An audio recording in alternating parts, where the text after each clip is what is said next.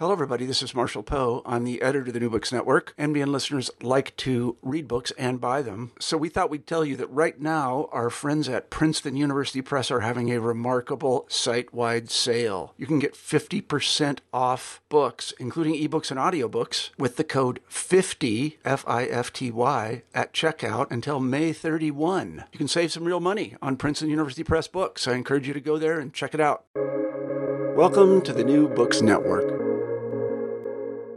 Hello, and welcome to another episode on the New Books Network. I'm one of your hosts, Dr. Miranda Melcher, and I'm very excited to have with me Dr. Mareike Schomerus to tell us all about her book titled Lives Amid Violence Transforming Development in the Wake of Conflict, just published in 2023 from Bloomsbury. Uh, this is a really interesting book because it grapples with an incredibly important question, which is how do we understand development after conflict.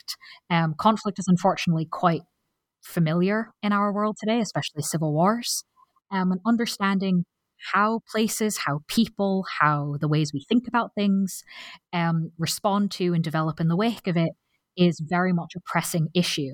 Uh, so I really appreciated this book that looks at a lot of different things and puts it all together in a way that helps us look at this question in all of its importance um, through really helpful mental, it gives a lot of kind of mental tools to even just approach such a big question and task.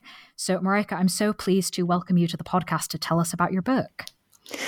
Thank you so much, Miranda, for having me, and thanks for that fantastic um, welcome and introduction. And I maybe later on in the conversation we'll get to why that almost makes me well up a little bit the way you you talked about it. Um, no, thanks for having me. Well, I'm very glad that you're here to let us dive into the book. But I do have to stop myself because before we get into the book's details, we probably should, you know, do a bit of introductions. So, if I could ask you to please introduce yourself a little bit and explain sort of how you came to write this book. Yeah, sure. Thanks. Um, so currently, I'm a vice president at a research institute in Kenya called uh, Busara, and before that, I was the director of program for politics and governance, as well as the research director of a long-standing research consortium called the Secure Livelihoods Research Consortium at ODI in London. And that's also the crucial reason why I decided to write this book. So in that position, um, I took over this the research directorship and this in the second part of, of the SLRC, the Secure Livelihoods Research Consortium. And in winding down the program, which was funded primarily by what at the time was called the Department for International Development, DFID, which would now be in the Foreign and Commonwealth and Development Office, FCDO. As part of ending that program, sadly, a lot of these research programs come to an end. Um, we had committed to writing a book and that's an that sounds like an obvious thing to do after 10 years of research with really a lot of, of partners in in total eight conflict affected countries and 100 more than 150 research outputs that we produced. But actually when you then sit down and say well what is it that we have to say if we want to write it in one book? It gets it gets very complicated right? Because we do eh, when you run these big research programs you spend a lot of time synthesizing research and summarizing and obviously you know we had this for 10 years so we learned a lot throughout. But then to take a step back and say but really what is the big picture that emerges here that what what is it that we learn from 10 years of research? And not specifically along the lines of you know the very detailed empirical findings because those we have in the research outputs but really what is the big picture? And so that task fell on me. And uh, it turned out to be a really difficult job for me to do. It really took me a lot of mental gymnastics in a way to say but what what is the story here that we're getting? And and the only way that i could do this um, was by taking myself away and i took all of our publications so a lot of outputs and i went in the midst of winter to the Shetland Islands because I thought, what is a really hostile place in the middle of winter where I can just immerse myself in this in this work and talk to myself and say, what is it that we're seeing?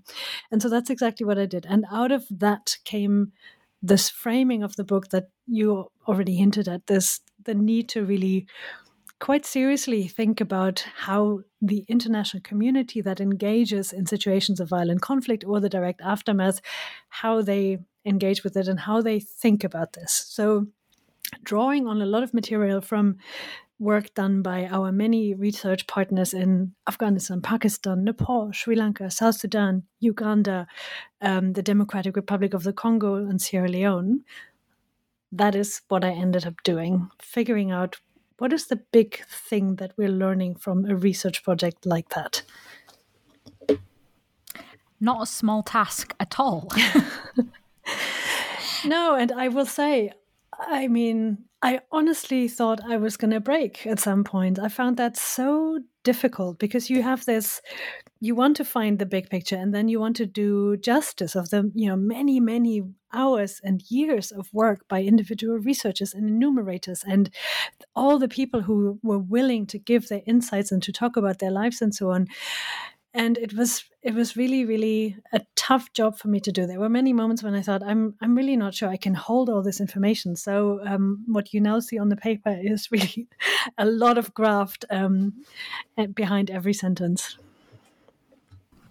well, I'm even more eager then to um, start getting into what you decided was what wanted to needed to be said um, with putting all of this work and expertise uh, together. And I think in a lot of ways that starts with kind of unearthing the assumption because i think one of the things that's so powerful about the book is it's not as if we don't already have a way of thinking about uh, conflict and development after conflict in fact one of the things that your book reveals is that we do have a way of thinking about it and maybe we should be more critical about those lenses so i think the place to start is uncovering the current mental model that underpins development after conflict. And then hopefully you can help us understand where the problems are with it. Hmm. Yeah, that's exactly how I approached it with this question of what is what is actually the the so-called mental model that underpins how international actors think about these situations of violent conflict. And when I use the term mental model, what a mental model is is it's the way you make sense of the world, right? So, and a really obvious example would be if you you know if you believe in capitalism then your mental model is capitalism your mental model is you need economic growth you need private ownership and things like that right so you would you would always interpret the world through that mental model. And when I took this step back and I looked at all of these outputs and I looked at kind of similarities across, and what I didn't want to do is I didn't want to say, well, we need to have these individual country case studies because obviously Afghanistan is very different from Sierra Leone. But I wanted to say, but really, what are similarities across here? And the similarities that I found was exactly this the mental model of international engagement. And then it gets really interesting, right? Because all of a sudden, when you look at all of these outputs and you look at how how development is written about, particularly in these situations of violent conflict or the so-called aftermaths. But of course, we know from a lot of research that violent conflict doesn't have a, you know, a clear stop point. Very often, after a peace agreement, things go on, but just in different ways. But when you look at how this is talked about, all of a sudden you think, wait a second, am I in a construction office here? Because the, the imagery used is really architectural. It's really, yeah, it's really like a like you're in a construction ground. And it starts from the obvious one, right? We talk about state building and stabilization and building blocks. And a lot of this suggests um, this almost these kind of blueprint approaches that there is this linearity or planability, and you know you can kind of count how many building blocks you have put into a wall that then becomes the state building effort that you're doing.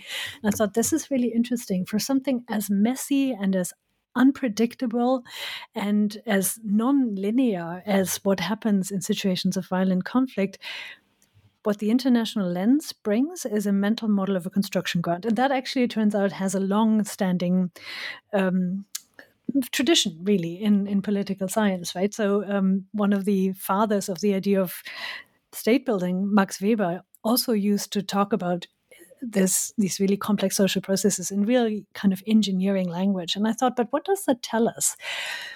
It tells us that there is the need to project that this can be engineered, that there's planability, that you can work towards a plan and you can count what you're doing.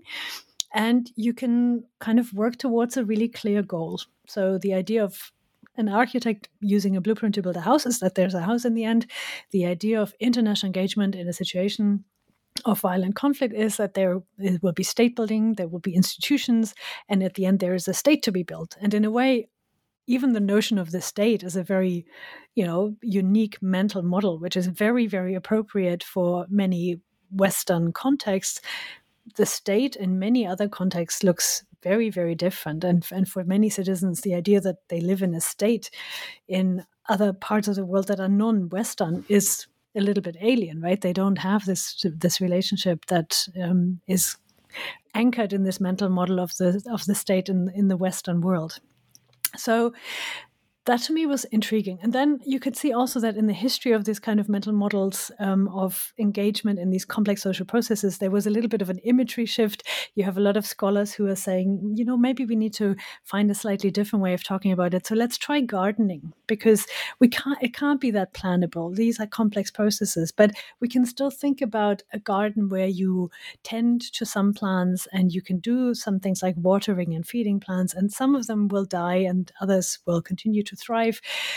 But still, right, the mental model that underpins that is still one of kind of control. Never mind, the garden is a little bit more malleable, but it's still one of this. And and I thought, okay, this is an, a moment where you have to realize actually all of these notions of planability are completely inappropriate for these situations and they really shape how these situations are understood and they shape engagement and they underpin ultimately almost every intervention in one way or another. This idea of planability, of reliability, of measurability.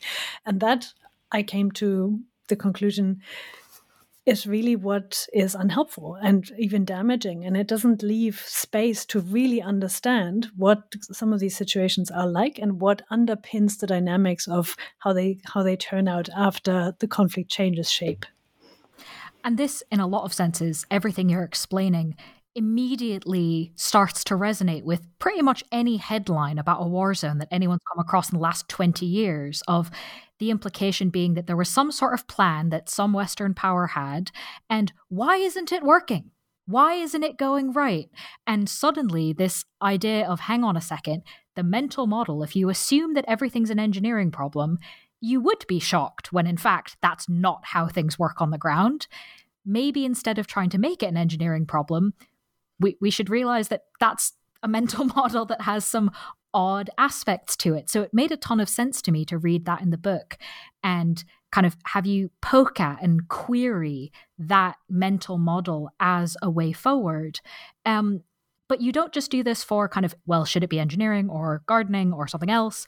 Um, in some ways, you go deeper even into the language beyond metaphors uh, to pronouns how do pronouns fit into this idea of revealing and questioning assumptions?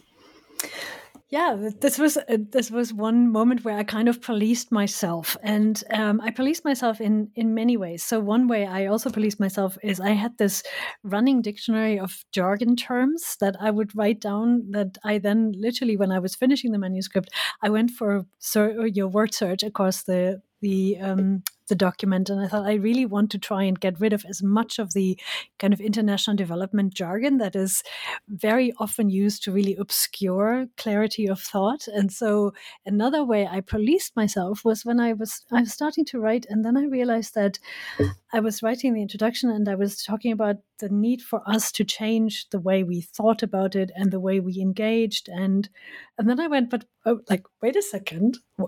Who's we? Why like who am i actually talking about it was just me sitting at my desk right so why am i all of a sudden using this this very communal pronoun of we um, we need to learn this and then i realized that is kind of points to another problem which is the huge I mean, maybe it's also the endearing part of the international development world that they do pronounce these solidarities with people, right? It's this really kind of nice way of saying, but we're all in this together. You know, we we learn together, we we conduct development and so on. But but of course that's not particularly really how the international development sector then engages with the people it wants to support, which is where the language really shifts, right? It's very problematic that people continue to be called beneficiaries because it's this very unequal power relationship. It's it's a weird thing for me that, you know, you still have a lot of programs that allow people to get cash for work rather than being just employed, right? And get paid for like it's this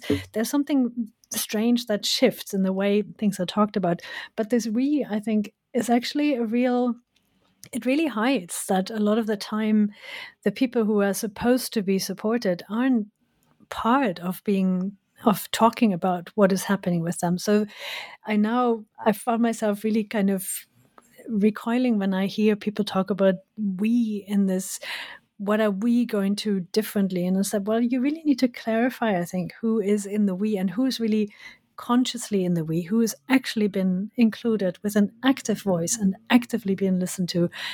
And if there are people who are on the margins of your we, it would be probably useful to ask them whether they actually feel that they're on in the same we. And for me, a lot of the work in this book was you mentioned this earlier was about getting clarity of thought. What it was about getting well what are what are some of these assumptions that are just getting reflected in the in the language that is being used but actually end up obscuring a lot of the problems? And the we is part of that for me. As much as i would love to have to declare these solidarities do they feel like solidarity by the people i include in that we? I, i'm no longer sure Hmm.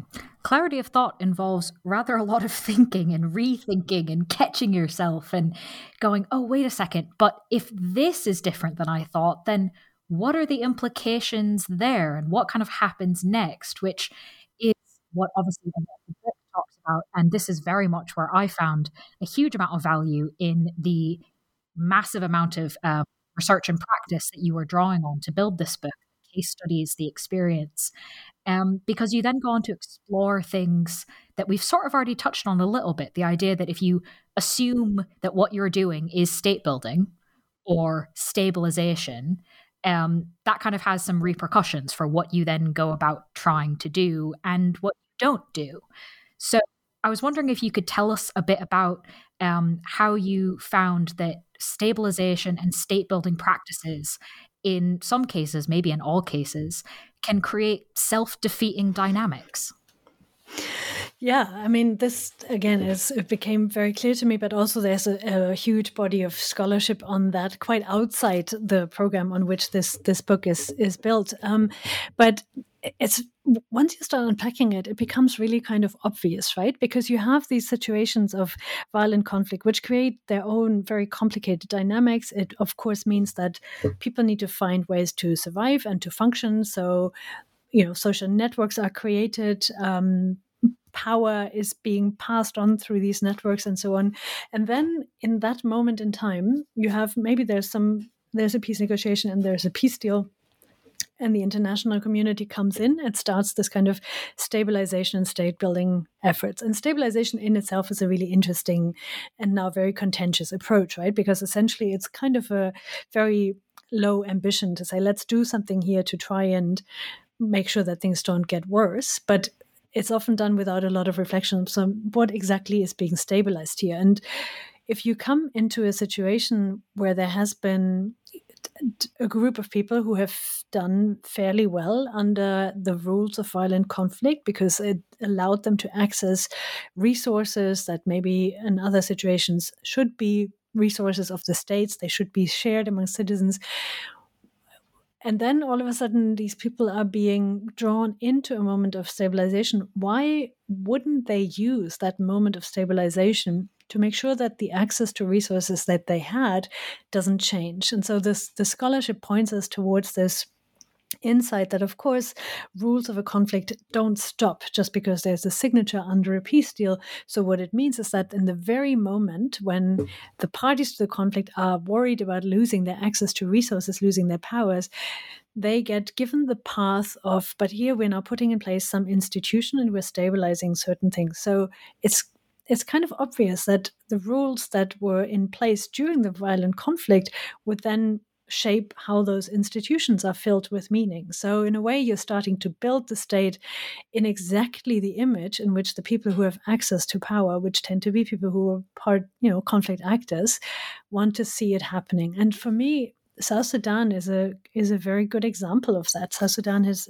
you know, had received a huge amount of state building attention in the aftermath of the the internal war between South Sudan and Southern Sudan, and now, of course, it is considered one of the great failures of state building. But I always think, you know what? Actually, I think state building here was fairly successful from the point of view of some of the South Sudanese conflict actors because they managed to build a state in the image that they wanted it to be. They maintained their access, they maintained their power structures because the the project wasn't ever to build a kind of an equitable state that was protective of all of its citizens.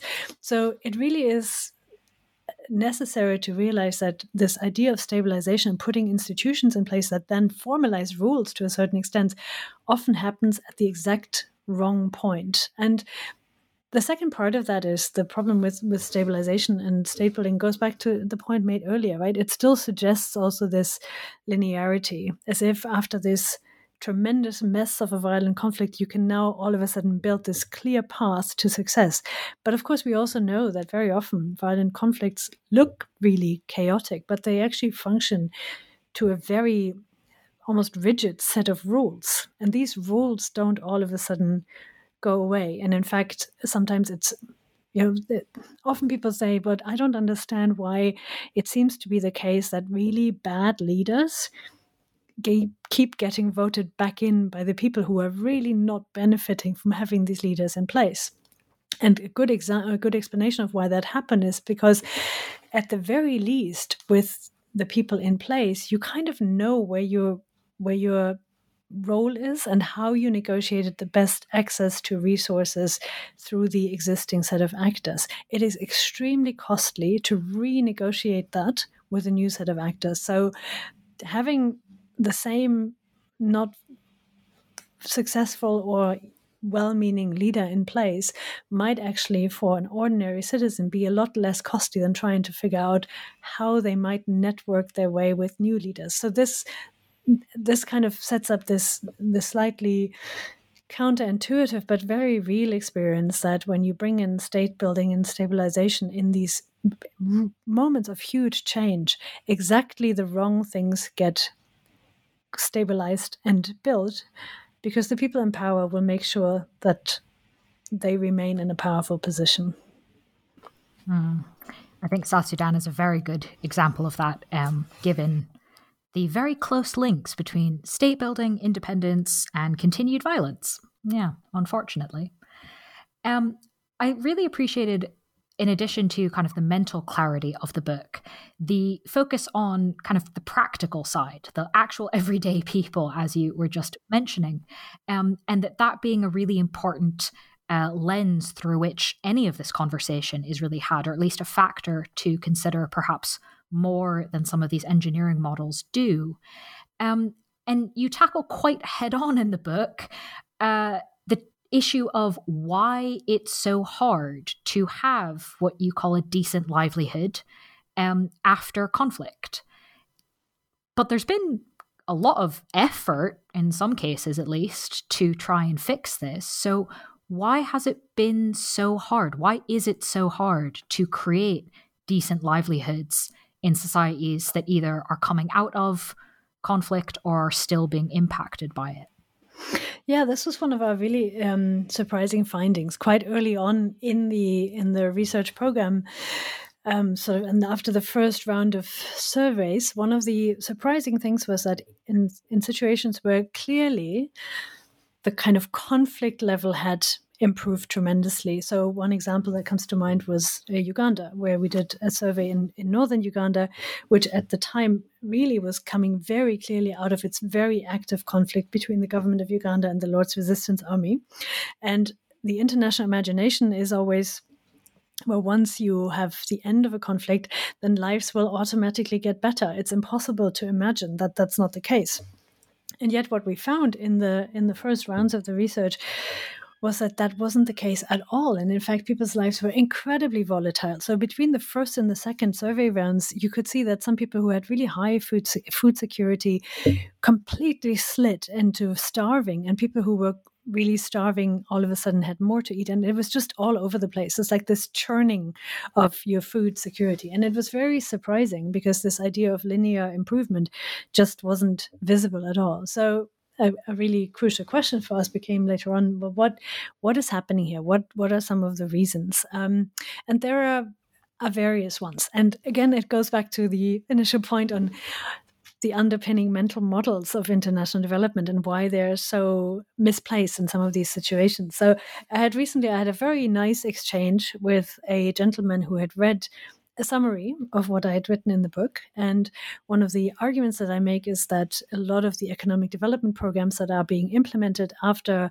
conflict kind of ostensibly ends, officially ends, actually do a lot to destabilize people's lives. And the reason for that is because a lot of economic development programs in those kind of contexts will emphasize entrepreneurship. They will offer microcredits for people to open their own little shops or to get training in some sort of um, trade, often tailoring and things like that.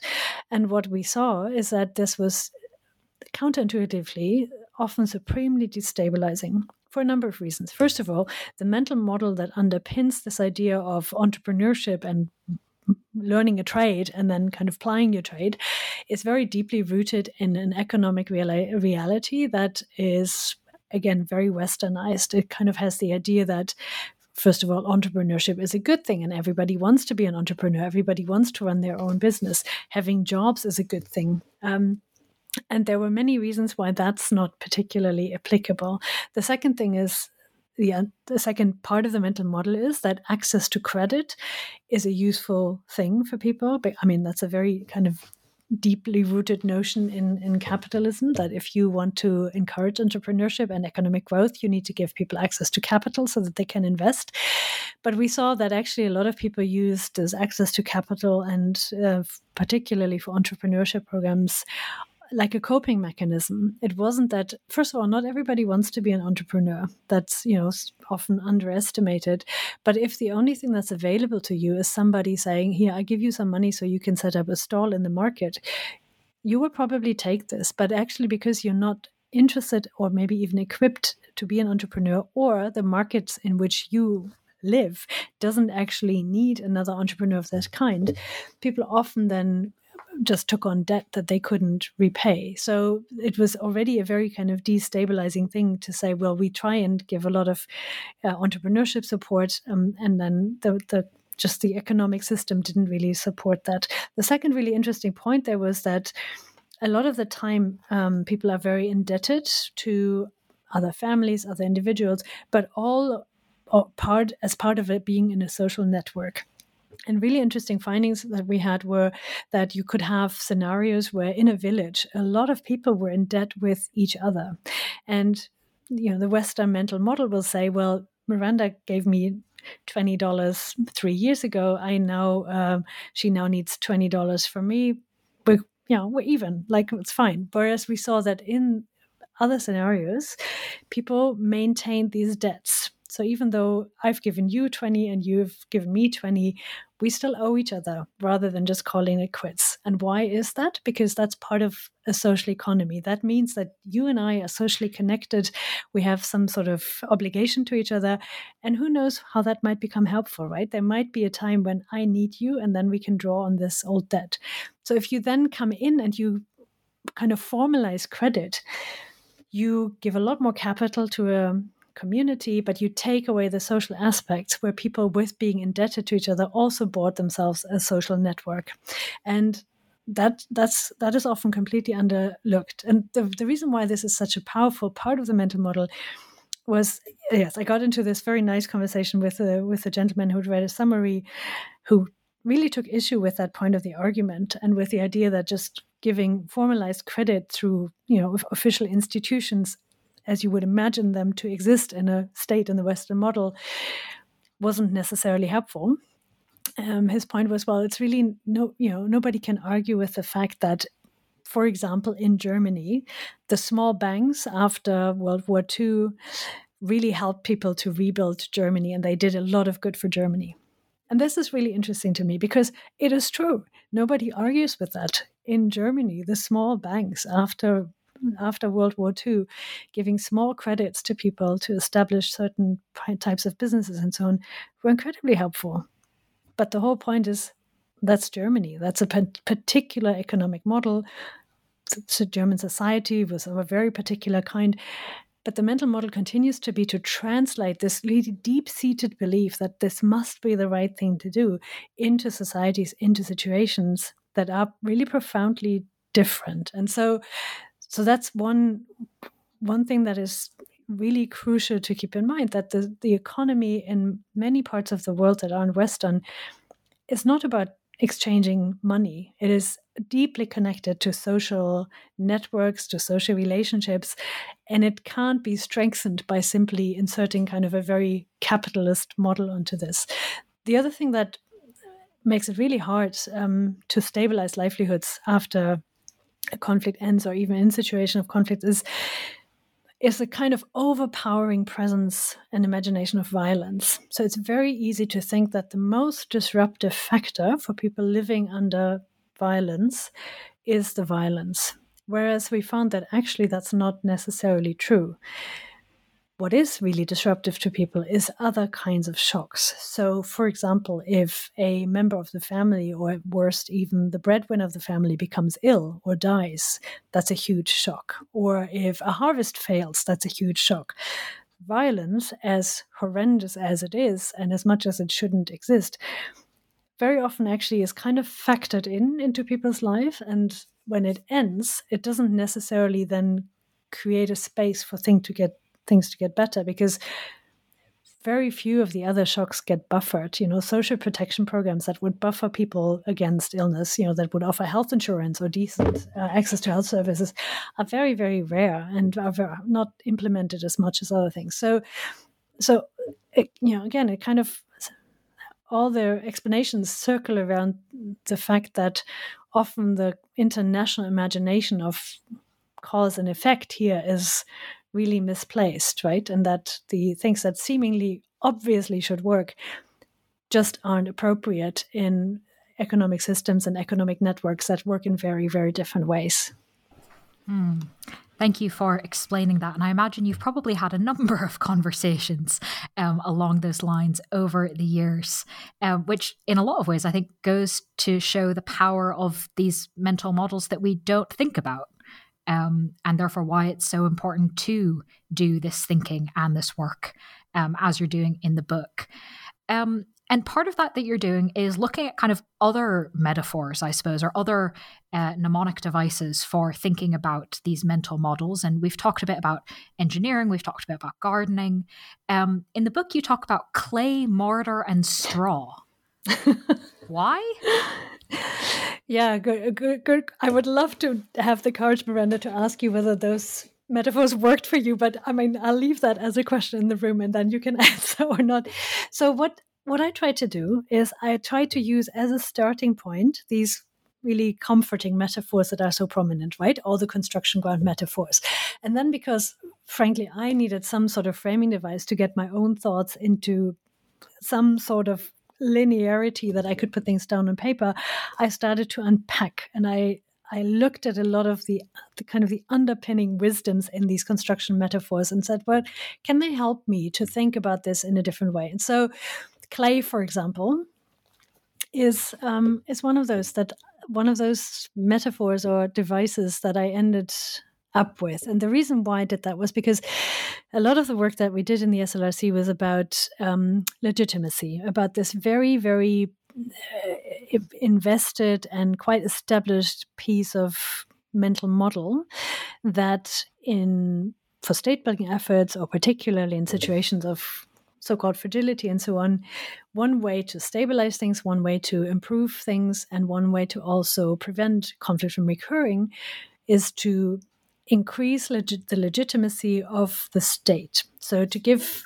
the citizens of the state as little material or reason as possible to violently rise up against the state. Now, not all wars of recent years, of course, have been exactly like that but there's often an element to this and you know that was the development paradigm and really still is in many ways for a long time so that the idea is that you would find a way to make citizens appreciate and hold their status more legitimate. And the way to do that, the currency with which to achieve that, would be the delivery of better services. Better access to education, schooling, better health services, better water, and so on. So, kind of a very classic development thinking. Now, it's important to keep in mind that delivering services and giving people better access to education and health services and water is a good thing in itself, right? But this was not what this paradigm was about. This paradigm was about saying, let's build better schools because it will make the citizens appreciate the state better and they will be less likely to rebel against the state. But legitimacy is a tricky thing. So, first of all, one of the first efforts of the research program was to try and prove that link empirically, and in a way, almost to become a little bit like a like a pharmacist about this, right? So, well, how much schools do you really need to add to get what kind of level of legitimacy, and how much legitimacy do you mean, need to make sure that people don't want to then rebel against the state. So it's and once you start putting it this way, you realize that this is slightly absurd, right? To think about this because really, like, what's one drop of service delivery adding to what measurement of legitimacy? How do you measure legitimacy, and why would you assume that it becomes this kind of static thing that can be de- you know increased by factor of one every year or something like that. So you see how all of a sudden these these theoretical constructs that underpin a lot of this thinking become quite shaky very quickly. And then I thought, well, how can I how can I show how legitimacy really is a very of a very different quality than how it is imagined because legitimacy is kind of an, an permanently negotiated thing that also involves a lot of different type of actors who are always in permanent negotiations with the state, the changing governments, and with each other. And I came up with this with this image of clay. And obviously, I was trying to look at metaphors that help me to use the construction ground but move away from it. And clay, I learned a lot of interesting things about clay. Clay, of course, is what bricks can be made from. And so I thought of clay as the actors that form the imagined house of legitimacy. And then when you look at the surprising versatility of clay and qualities of clay, you you realize how complicated this is, right? Because you have many different colors of clay. You have red and gray and brown and mixed of all of these. So you already, if you think of the clay of the actors that build legitimacy, you can already see that there's many different types. And then clay has many different layers to it. So when you when you scoop out a ball of clay from the ground, you might hold soil in your hand that is hundreds of years old versus soil that is just a few years mm. old. So it's it builds on each other, right? And I thought about I bought, thought about legitimacy in similar ways, saying there's actually there's a lot of deeply rooted historical memories of why people have certain imaginations of states and governments and how their relationship with them is. And then of course clay can be molded when it's wet, so it's very changeable as are actors in these ever ongoing negotiations between citizens and states. And then once you put it through a kiln and you burn it, then it gets rigid and then it can be destroyed by smashing it on the ground, right? So all of these to me became very interesting ways of thinking about the the diversity and the many different processes that have influenced how actors negotiate their relationship with the state and how they change it and how sometimes they might do a complete about turn how they relate to the state in a positive way and then jump back and say but no actually on this particular issue we we take issue and we no longer agree with you. So i can see how this is kind of complicated as a as a metaphor to think about these things but at the same time it actually for me in writing this was quite helpful in trying to figure out what what is it that I'm trying to say here? So, yes, I, I played around with some of these um, things. Um, also, really primarily to say let's you know let's be honest about the fact that humans like images and need pictures, but at the same time, let's not try and stick with the same established ones because we need to get away from them. Hmm. I think that that was um, an important contribution of the book to not just say we can't use these models, but to start experimenting with other ways of thinking. Because as you said, metaphors are really powerful, right? Visual images, mental images um, are really helpful for making sense of a lot of information. So, um, starting kind of that process of, well, what could it look like that's more accurate to realities on the ground that allows us to open up to more things um, I think makes a lot of sense as one of the steps of the book. Um, and in some ways, kind of, I think, illustrates what sorts of things we need to think about when we try and move past these sort of models that aren't working because there are a lot of buzzwords in this area of development um, there are lots of things being thrown around that try and make some of these changes but they don't all work they don't all have the flexibility of the clay and one of them is this idea of a locally owned approach. That's, I think, definitely one of these kind of NGO words that gets thrown around, um, but doesn't work that well. Or we have a lot of examples of it kind of being talked about, but then challenges in the implementation. Given this thinking about the mental models and the impacts that they have, why do you think it is so challenging to implement this thing that sounds like it's a good way forward? Mm.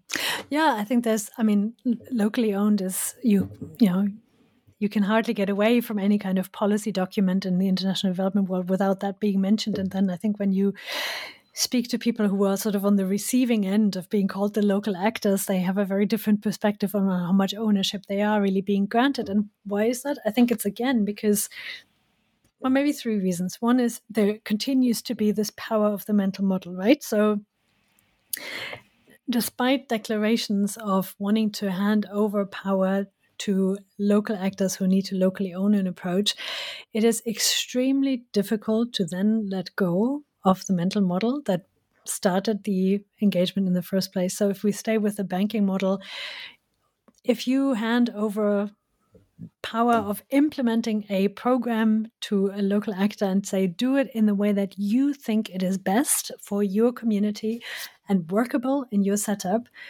And that local actor says to an international development specialist who really believes in the power of providing credit through formal channels as a way of of development. Well, the last thing we want to do is encourage entrepreneurship, and we do want to continue to lend money to each other informally as strengthening our social network, it is incredibly difficult for someone to step back from that and say, okay, I see this profoundly differently, but this is yours. And it's not just that. So there's this very interesting concept of um, identity protective cognition, right? Which also, which uh, from a scholar called Kahan, who who argues that it is very difficult for people to learn something new if it really profoundly threatens the way they have come to identify their identity. So if you think of yourself, if your identity is that of, you know, a very knowledgeable, thoughtful, reflective development practitioner who knows what they're doing, to then take on board information to say, but this absolutely profoundly challenges my thinking, and I really need to change the way I look at my work. And with that, I need to change completely who I am, right? How I think about myself. That is incredibly challenging. For so for someone from an outsider to step back and say, I'm going to completely park what I thought was generally applicable expertise because I'm handing over this power to you is extremely difficult and maybe one of the big shifts that need to happen.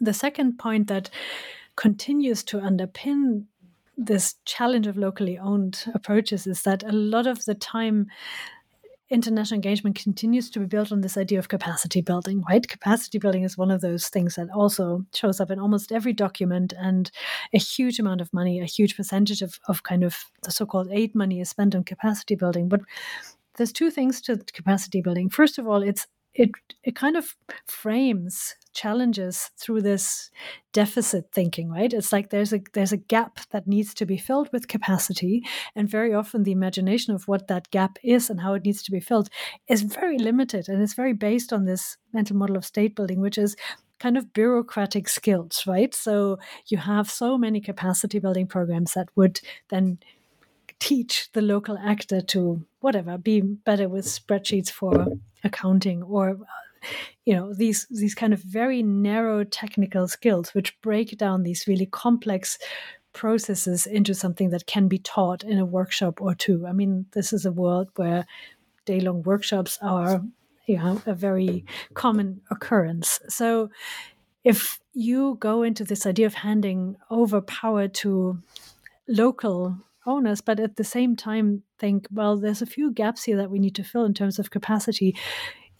In your, you're already contradicting the logic of a locally owned approach because you are defining what the local needs are, right? Which is maybe bureaucratic capacity to make sure that spreadsheets are done well. And the third part of this is, you know, the person who might need to rethink their identity and redefine that their own way of thinking about the world isn't necessarily how the world works in every context, they still have reporting duties back to their organizations and ultimately the treasuries in so-called donor countries, right? And in these in these so-called donor countries, you do have a very simplified narrative of what international development aid is. And the public kind of wants to hear the stories of success against this simplified narrative, right? Which is our taxpayers' money goes to directly helping people out of a very bad situation and things will get better. So it's much, much harder to say, actually, a lot of this might look very unrecognizable of things getting better. But for the people who own this now, this is what they've identified how it works to them so there's these kind of three layers right the the overwhelming power of the mental model because it's also protective of the identity of of the worker this notion of needing to fill gaps of, of capacity um, gaps and so on and this yeah this the, very simplified narrative of what actually international development does in these kind of situations. Hmm. Very complex layers um, that I think are probably going to have quite a few people listening to this sort of having a bit of an introspective moment, I think, listening to that. Um, another part of the book, though, that I wanted to ask you about is we've been talking about mental models, and I think by now it's very clear why it's important to think about them. The book also talks about mental landscapes. Can you tell us a bit about this? Yeah, so the mental landscape is something that I've come to um, think about as a concept that is useful to understand contradictions in many ways, right? So, um, again, it starts from a, a, an early finding that even in areas where we had these very kind of objectively measurable improvements um, in situations of violent conflict where for example you know it was really obvious that roads were being built schools were being built that people weren't attacked at night anymore. So people were starting to walk on streets at night and they were planting different crops which took a bit longer to mature. So you can always kind of that's a kind of proxy measurement to say how safe do people feel that they will still be in the same place by the time the crops are right ripe and so on so you had this seemingly objective measurement of improvement. But then when you asked people about it and said, How is your life getting better? people overwhelmingly said, Well, it's not. And so that's that was so confusing, right? Because you thought, but but we can see that it is like we have these objective measurements. What is it that makes it impossible for people to experience this? And then i thought this is something that you probably have to take really seriously because you know there's a weird thing about perception surveys and how perception surveys are used in these kind of contexts. So perception surveys are a very happy happily deployed tool um, to measure effectiveness of a pro- program to ask people whether they perceive something to be improving. And then usually if perceptions do improve programs are very happy to claim credit for that. And if perceptions don't improve despite a program being implemented, usually they're kind of dismissed and say, well, but these are just perceptions. And I thought, but what if you took that seriously, that people can't experience their own recovery? What is it that stands in the way of this? And so we did a, a set of research around that and um, and came up with this concept of the mental landscape, which is kind of again another very metaphorical way of saying there are many many layers to how people experience their own role in life and their everyday experience and how they make sense of them now we all do this all the time right i permanently run a script in my head of who I am and why am I experiencing the world in a uh, in a particular way? Why is this particular situation occurring to me? Um, we all do this. We we make these kind of linear narratives um, that make sense of the world and but the interesting thing about this is that we can of course change them right and i might change what I foreground, a particular memory. Um, uh, uh, maybe all of a sudden I use something that I heard from my grandmother that's kind of our generational memory of what happened in our family and why it happened in our family as an explanation for why I see a situation in a particular way.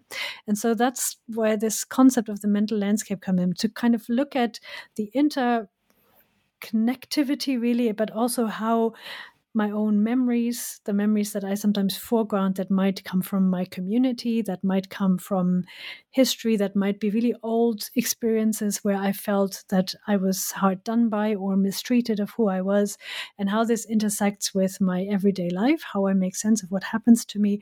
And then, and this is a crucial part of it, how that influences how I act in this. So if I have this narrative of myself that I'm experiencing marginalization. And I didn't, when I say narrative, I don't mean to suggest that it's imagined, right? This is real marginalization.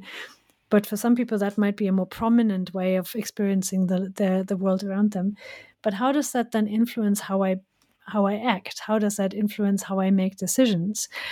And what influence do these decisions then have on the next round of what I experience? So, for example, if my experience of marginalization creates my narrative that, for example, having access to education isn't possible for me because of who I am, then I might not send my children to school, and that is a could have a very real impact of what then happens in their generation. So it's a way to try and capture that people have many many different layers of how they make sense the people have many you know there's a lot of nuance in how people experience the world around them. It might change depending on what else goes on. And I think it's often kind of it's often overlooked a little bit in development programming where you know people get lumped together often in this very broad brush category of conflict affected not really paying attention or even appreciating how nuanced and how contradictory and also how damaging those kind of labels can be. So that's what we tried to capture with that particular notion of the mental landscape. And the reason why I think landscape is nice as a as an image is because there's many elements to a landscape and landscapes change right they change with the season they change through erosion they change with the weather and in many ways that's also how people's experience of their lives is it changes with the season it changes with the weather and it has many layers and different horizons and even the time of day changes the light and changes how you look at your life. Lots then to allow adaptation to particular contexts to allow relevance in a particular place um, to play in which is really interesting because i'm sort of connecting that with um, another metaphor you talk about in the book that might be uh, relevant to sort of how development people coming in from the outside think about their work uh, rather than engineering, rather than gardening. Uh, one of the metaphors you put forward is performance art. That's a yeah, good which... one to kind of imagine. if we're thinking of a mental landscape and you're walking through, I can like you can then see a stage and imagine what happens on it. Like it sort of fits in. Um, but what would it look like for development people coming in from the outside to think of their work more in terms of performance art? Yeah i mean i mean performance art is one of those things where um you know i think people find that in various variations really quite well either you like performance art right because you are really in, involved in understanding what an artist tries to do and setting up a relationship with the audience or people find it very very cringy because they don't want to be involved in the artist's creation of the piece of art. But for me the reason why it's useful to think about performance art rather than engineering or gardening is because performance art is a relationship right it only works because the artist in whichever way. I mean, performance art has many, many um, variations, but because the artist gets up in a particular setting and says, I am going to create this piece of art in relationship with the audience, and whatever this piece of art means will be, is completely dependent on how you, as the audience, engage with me. So it can't be predicted. It's a relationship. It's you have to engage with each other. And I find that and sometimes it then works really well and something fantastic gets created and an audience member walks away with a with a profound experience of art and then sometimes it falls flat right because the artist and the audience just can't connect with each other and i find that a really useful way of moving away from these very mechanistic kind of images of control and saying no every engagement in these complex situations every engagement between even an individual person who works in implementing a program of an ngo and an individual person who is part of the community in which this program is implemented is built on a relationship. Everything is something that is yet to be developed. There isn't a script for this. Like there are some underpinning ideas. But if the audience reacts in very different ways or refuses to engage, then it falls flat. And that I find very useful because one of the interesting things that I've learned over many years of this research is that increasingly the so called audience, so people who are you know who, who should benefit from a lot of international development programs increasingly we see that they disengage. And why is that? Because I think a lot of the time there have been many generations of programs that they've been part of. Many programs overpromise because overpromising is a big problem in this sector because you overpromise to get funding. And they leave people disappointed. They leave people deeply shaken in some of the most important emotions that they need to nourish, which is, for example, the emotion of hope, this idea that things really can get better for them, that they can experience and really live a, um, a, a, a genuine experience of improvement. But if you get disappointed in that time and time again, then you do withdraw, right? So, for I think for the international development sector to say, well, what if we looked at this as an audience withdrawing, unwilling to engage?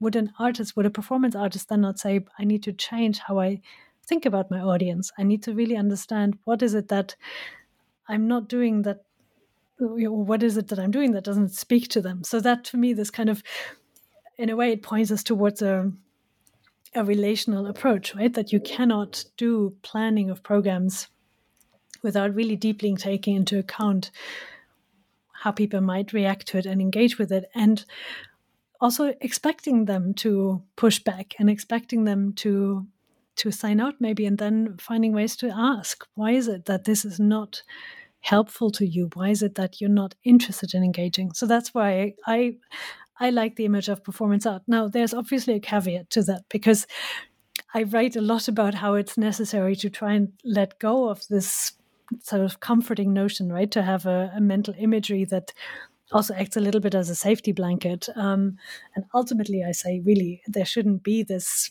mental model, uh, this mental imagery. But then, of course, I go ahead and I offer one, right, which hopefully is flexible enough, but ultimately still does speak to this human need to have things um, put into clear storylines. And ultimately, I actually think that the real challenge is for people to to learn to sit with contradiction, to sit with uncertainty, to stop promising that anyone can see how any of these situations play out, but nonetheless try, you know, bit by bit to find parts in which things can support the people who should locally own whatever whatever programming is designed to to um, support them. So I do contradict myself a little bit here, but contradiction is a useful thing to acknowledge and is also not to entirely dismiss. I'm I'm comfortable with that. Well, I think, as you said, you just mentioned locally owned, and that's kind of what I was thinking about reading this part of the book. The idea of um, performance means that there is a relationship. There's two sides, whereas obviously in engineering or gardening there isn't. Um, but also the disengagement. I mean, quite bluntly, from a performance art point of view, the audience can just walk away literally leave leave the seats empty and there's not much a performer can do about that um, and that in a lot of ways kind of goes back to the points you were making earlier about the challenges of locally owned and the kind of the giving up of authority and control that that entails and the challenges of that given the sort of model and history we have that's gotten us to this point with the development sector Yeah, exactly. And of course, it is also, you know, we know this for a fact that the kind of promise of development isn't necessarily doesn't sound that golden to a lot of people anymore, right? Who have experienced that because of um, formalizing things or depersonalizing interactions, their support networks fall away, but they're not replaced. So it's not, you know, if you formalize credit and you take away the social support network with it, but you don't have a state yet who will reliably offer social protection mechanisms, then you are leaving people in the lurch, right? There isn't, uh, and and so it's it's real that this idea of what development promises and can't often deliver isn't necessarily that attractive. But of course, there's something profoundly necessary. Like, I don't, it's not for me a book of disengagement, right? But it is a book that says, but engagement on what terms and on whose terms is a question that needs to be asked in a really, really profound way. And with what underpinning models of modernization and development that really aren't particularly realistic for other for many parts of the world. Well, so speaking of asking difficult questions, um, obviously you're doing that throughout the book, but you also have an afterword. So, what is in this afterword? How, how did you sort of conceptualize it? What are you hoping that readers get from this bit of the book, particularly? Yeah, so we have an afterword um, because, of course, it's there's a, a never ending tension between research and practice in international development, which is research is very good at pointing out the shortcomings of international development approaches and really often not very good at saying, and this is what you should do better. And that's in the nature of the thing, right? Research is there to nuance, to unpack, to make things more complicated, to always arrive at the conclusion that more research is needed because, of course, things are more complicated than they look. And practitioners and policymakers do need to make decisions and they need to say well we do we do want to implement something here so what is it that we do? So it kind of um, started from that tension. And the afterwards is, is co-written um, with stephanie buell who is the the country director for the international rescue committee in cameroon so sits very much on the practice side. Um, and in a way we wanted to have a better answer to a question that you often hear in these kind of meetings where researchers present their findings to practitioners or policymakers, but very often somebody on the decision making programmatic side will ask slightly exasperated well, but what am I supposed to do differently on Monday morning? This Monday morning question is a really prominent one.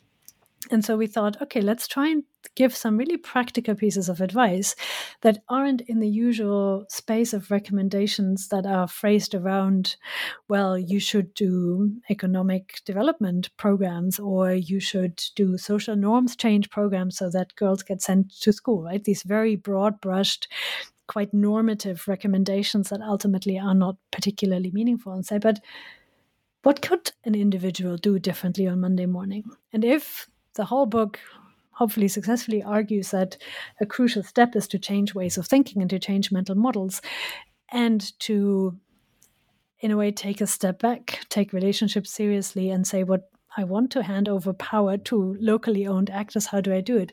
Then a reflective approach is really possibly quite helpful. So the afterword takes a lot of the the concepts and the mental model that the book kind of debunks and poses reflective questions to practitioners on if you find yourself in a situation where your mental model is threatened and maybe with that your identity is threatened and you're finding yourself you're observing yourself trying to almost defend your ground um, and with that defend your identity are there ways for you to be able to recognize that and take a step back and realize that this is this is exactly the moment when learning happens right? And and learning should hurt. Like if you want to learn something properly you you need to abandon something that you've maybe believed before and believe that you held very dear. So that's what the afterwards tries to do. It tries to be it tries to establish a really reflective practice. And with that give people some tools some ways of talking about the mental models and the kind of protection mechanisms for their own expertise that they that they deploy. So I, I don't know. I've had so far I've had very good feedback on the afterword, Um, but I could also imagine that for some people it doesn't work at all, that they would find it too,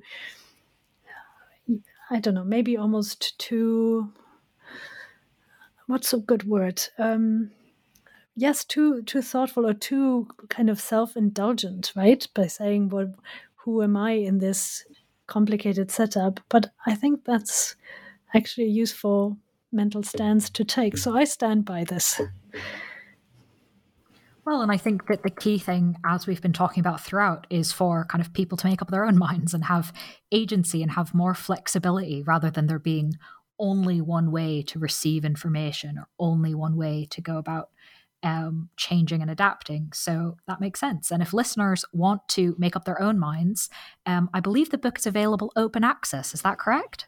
Yes, indeed. I'm very, very happy about that. So, yes, it's free. Nobody ever has to buy it. So, it's freely downloadable. Great. So, anyone who wants to make up their own mind, um, read the afterword, read the rest of it, decide which mental models um, make the most sense to you of the various alternatives we've discussed. Um, you can go read the book yourself. Uh, again, the title is uh, Lives Amid Violence Transforming Development in the Wake of Conflict, published by Bloomsbury. Um, but Mareike, before we let you go, is you mentioned it very briefly at the beginning. Is there anything about your current work or your upcoming work um, that you'd like our listeners to be aware of? Yeah, so my current work is um, learning a lot more about behavioral science really and how it links to some of these issues and and you know in the book you can see this i think a lot about behavioral mechanisms on the side of the kind of program decision makers but i also that you know the the research that i personally did on this was about the behavioral mechanisms that that might underpin this experience that i mentioned earlier that people couldn't experience their own recovery even in situations when it seemed like the situation was getting objectively better. So so that's something that I, I'm really keen to develop further. I'm really keen to try and figure out ways we can use this image of the contradictory mental landscape to sharpen programmatic approaches and to in a way appreciate right the nuance and the many layers of human experience even in situation where it seems like the situ- the experience of individuals was quite singular. We have this imagination that being conflict affected is a very singular identity, but it's not. It's very nuanced. It has many elements to it. So that's what I'm continuing to work on. But uh, in many ways, what I'm also continuing to work on, it was, you know, I, trying to put these things into writing. And some of them are really, for me at least, very complicated. Was a very unique process for me. I'm learning every time that I talk about it that it's actually quite difficult to talk about it, right? The medium of writing ultimately served this complexity well, but of course it would be served if I learned how to talk about it more fluently in a in a in a very accessible way that also acknowledges that these are complicated things and that we need to look into a lot of you know, a lot of different insights from very different academic disciplines and we need to use language across different disciplines that might not have spoken to each other. So that's another thing that I'm definitely working on at the moment, learning to talk about this in a way that makes it accessible and continues to clarify some of this thinking. Well, I'm very glad that you've chosen the New Books Network as part of your progression in talking about it and making it accessible. Um, I think our listeners will appreciate it. Uh, and so I guess all that's left is thank you so much for your time and expertise and talking about your thinking with us. Thank you so much for having me and for engaging and for being really open about what you read in the book. So thank you, Miranda.